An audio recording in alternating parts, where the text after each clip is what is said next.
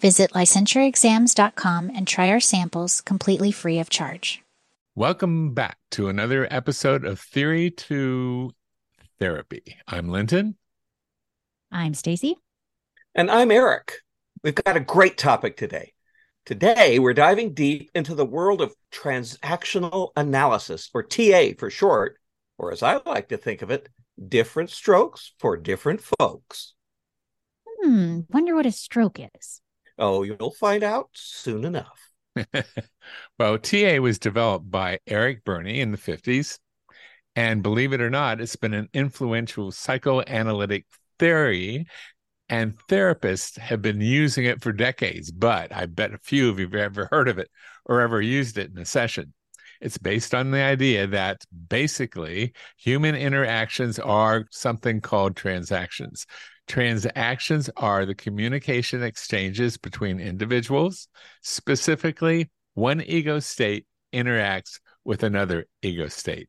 The overall goal of TA is to do what?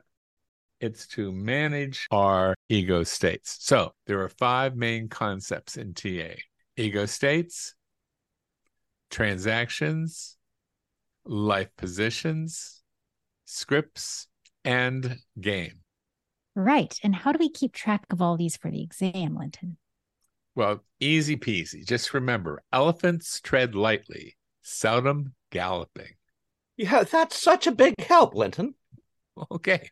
Elephants for ego states, tread for transactions, lightly for life positions, seldom for scripts, and galloping for games. Elephants tread lightly, seldom galloping.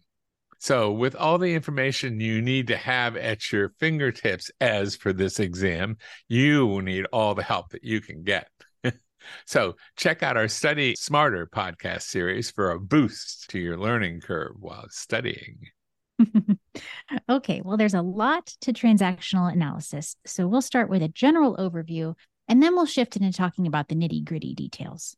So, the basic idea, as Linton was saying, is that the way we interact with other people is often influenced by core beliefs that we have about ourselves and others. And these are called life positions. And they're formed in childhood, typically by your caregivers or parents, and they play a role in how you interact with others. Each life position has its own implications and can have a significant influence on your behavior. So it's really important to be aware of which life position you're in so you can make more conscious choices about how you interact with others. Exactly, Stacy. And to figure out the client's life positions, you need to analyze the transactions that they engage in. Hence the name transactional analysis. And it's the interactions between ego states another main concept that leads to the discovery of all kinds of strange, obsequious, and clairvoyant dynamics. Oh, yes, those clairvoyant dynamics you're so good at, Linton. But talking about the concept of ego states, it seems like you're channeling your free spirited child state, Linton, or perhaps having a 1960s flashback. but right you are. The heart of TA is the three primary ego states. The first concept we'll talk about the ego states are the parent, the child, and the adult. Every interaction we have can be traced back to one of these states, and these ego states have unique attributes. Uh huh. And the parent ego state is the result of behaviors, thoughts, and feelings that you copied from your caregivers or significant authority figures in your lives. There's two aspects of the parent ego states, by the way the nurturing parent that is effective, forgiving, and tolerant, and the critical parent that is controlling and tends to be bossy, judgmental, and stern. Hmm. And what about the child state? Uh, yeah, the child state. The child state captures our childhood feelings and behaviors. That's actually split into two parts the free child, which is the free spirited and the adaptive child that has been influenced by external rules, regulations, and requirements imposed by parents or other authoritative figures. The client's behavior in response to those parental demands often results in two conditions for the rest of their lives. Either they become compliant or they become rebellious. I wonder which of those two child states you spend most of your time in as. I'm not sure, Linton, but I wasn't the one who had a leash put on them when you were let out of the house or had to be strapped down in your bed every night for fear that you'd wander around or set the house on fire. Okay, okay, all right. As you made your point. it sounds like both of your transactions could be future podcasts in themselves. But back to our lesson, Linton. Yeah, well, Stacy, it sounds like you're channeling your mother's parent ego state there. yep, and you're lucky that it's the nurturing one too. Yeah. So, the last ego state, the adult, is the one that stays in the here and now. And the adult state is alert, logical, and realistic. You know the type, or maybe you've seen it in yourself when you're striving to be clean, neat, and orderly. When in the adult ego state, behaviors and interactions with others are not influenced by past experiences or empathy. Instead, it's all about facts, logic, and objectivity. Need a few examples of the adult state in action? We'll just drive down to Publix with Linton and try to get a refund on the organic celery that he bought that tastes like dirt. Right. he'll be he'll be calm, cool, and collected as he pulls out his receipt and explains the situation, right, Linton? Right. That's exactly what I would do. or how about when you go to get your driver's license renewed at the DMV or they call it the Secretary of State office up here in Michigan, which had me really confused when we first moved here. As long as you go prepared to share just the facts, I have brown hair and green eyes, and avoid going down that rabbit hole of why the cost of license plates is more than doubled what it was, then you'll do just fine.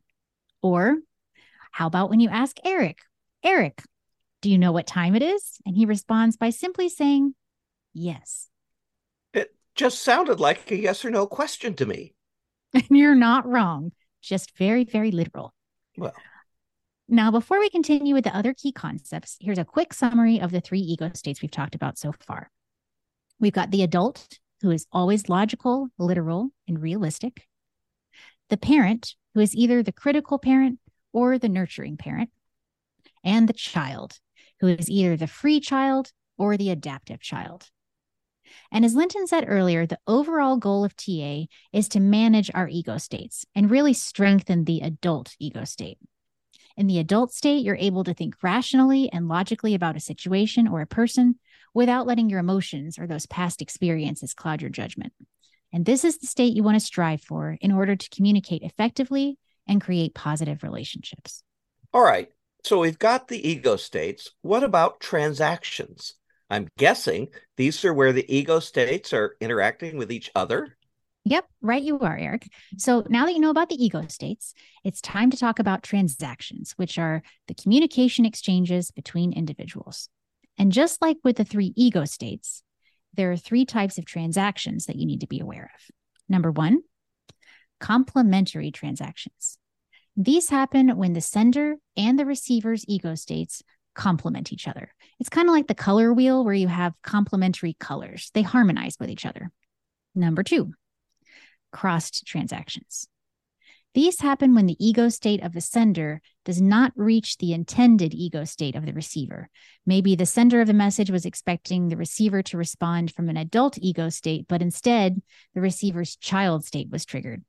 And typically, these transactions don't go really well because the receiver's response doesn't align with the sender's expectations or their needs. And last but not least, there are number three, ulterior transactions. And these are hidden messages or secondary gains where the overt message differs from the covert message. The sender's message sounds one way on the surface, but there's an underlying meaning or intention.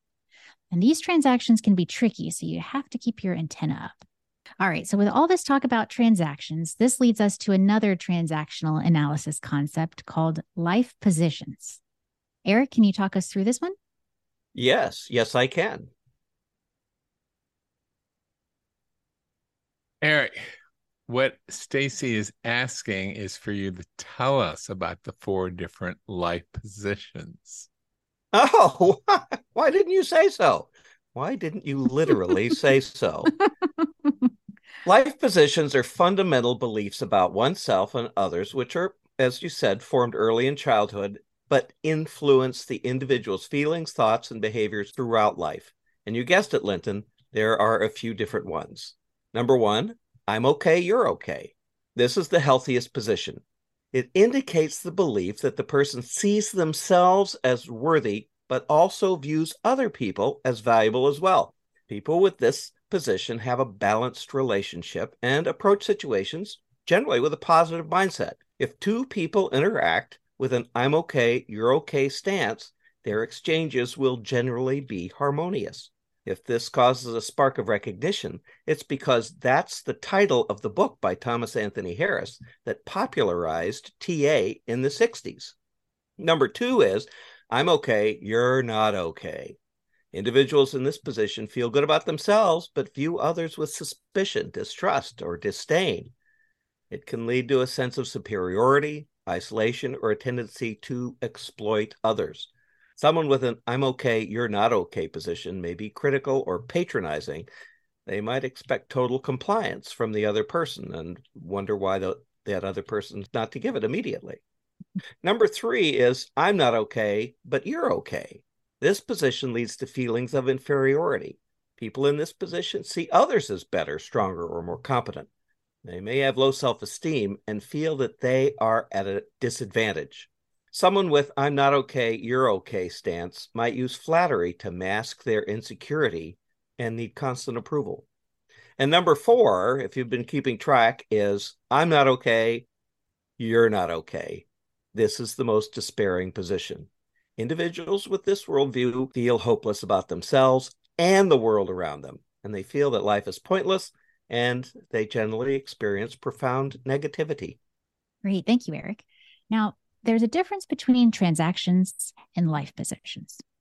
So, transactions explain the dynamics of interactions, while life positions relate to an individual's worldview or their feelings about themselves and other people.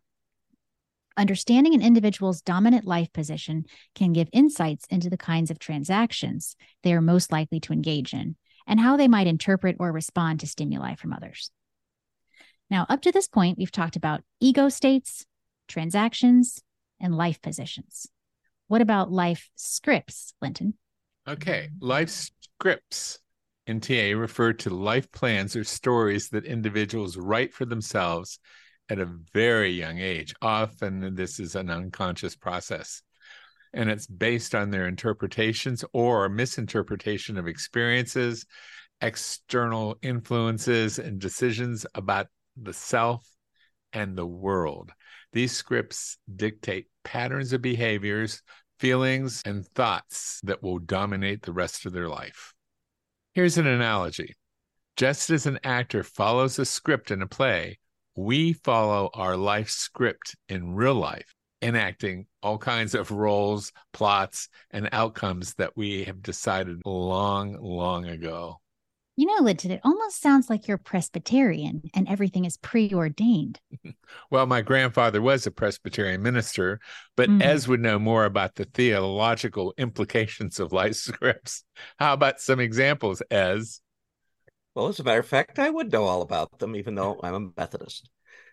There's the rescuer script where a person constantly finds themselves trying to save or fix people or situations you probably met people with this scripts, and they tend to be excessively self sacrificing, always putting others' needs before their own. They may struggle with setting boundaries and often feel taken advantage of because that's basically what they're opening the door to.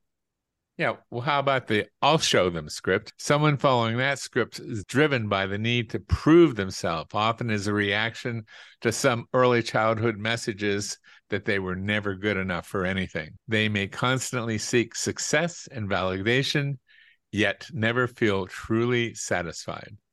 And speaking of not good enough, here's another one the never good enough script. And this one is pretty self explanatory. So, someone following this script feels like they can never quite measure up and they're always falling short of expectations. Aha, one of my favorites is the have to be right script, where the person is always trying to prove that they are right or smarter than anyone else. You see that one a lot in group kinds of situations. They always seem to be the one person who has an opinion or answer to everything. They always want to get the last word in.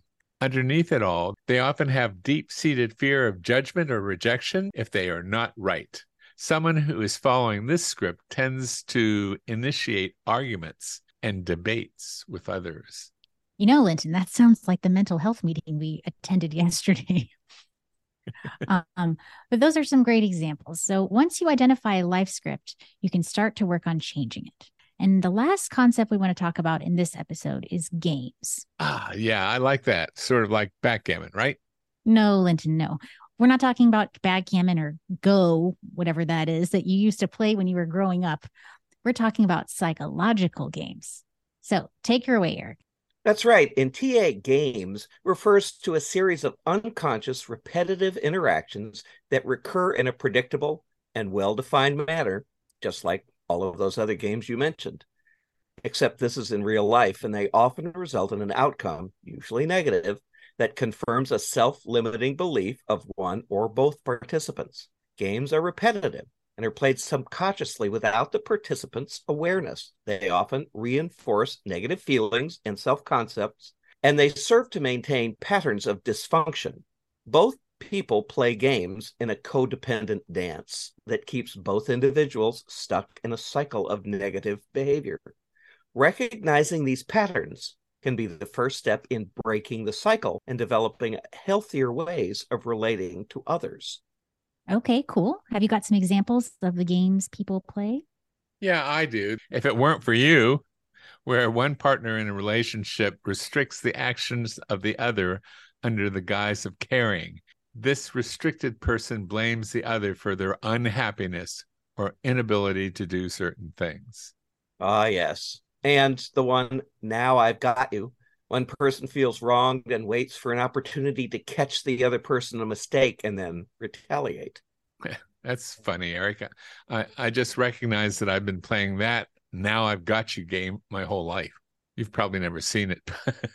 Maybe have, but when someone wrongfully blames me or misunderstands my genuine intentions, I become defensive and respond, bringing up something that they did wrong to retaliate.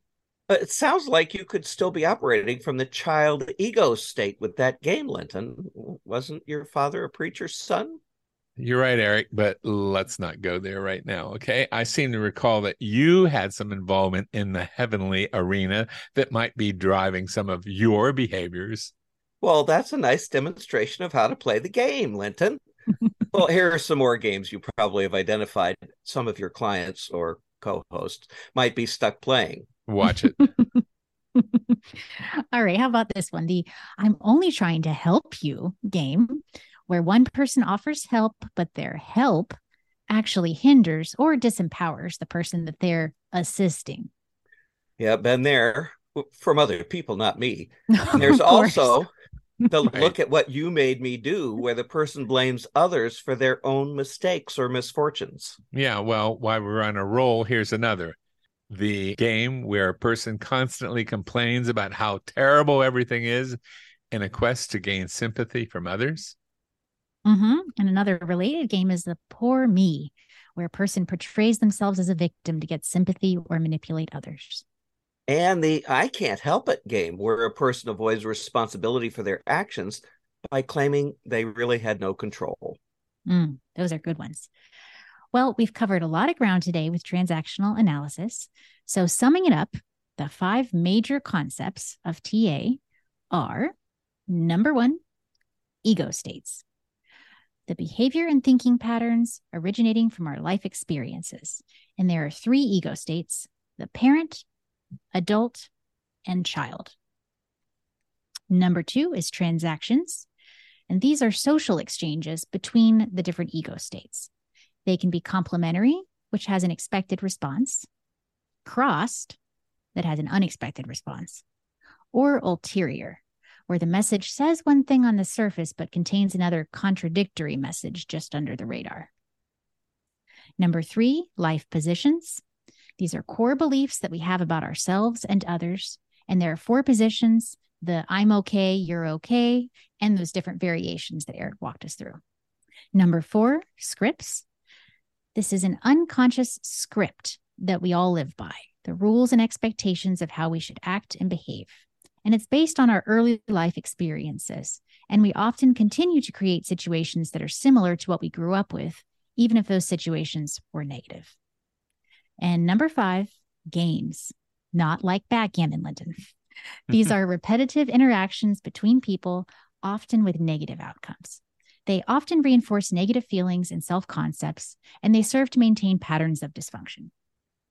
Well, great. If you uh, want to remember the key concepts of TA, Stacy, just remember the phrase elephants tread lightly, seldom galloping. Yes, I got that burned in my skull, Linton. Thank you. Hmm.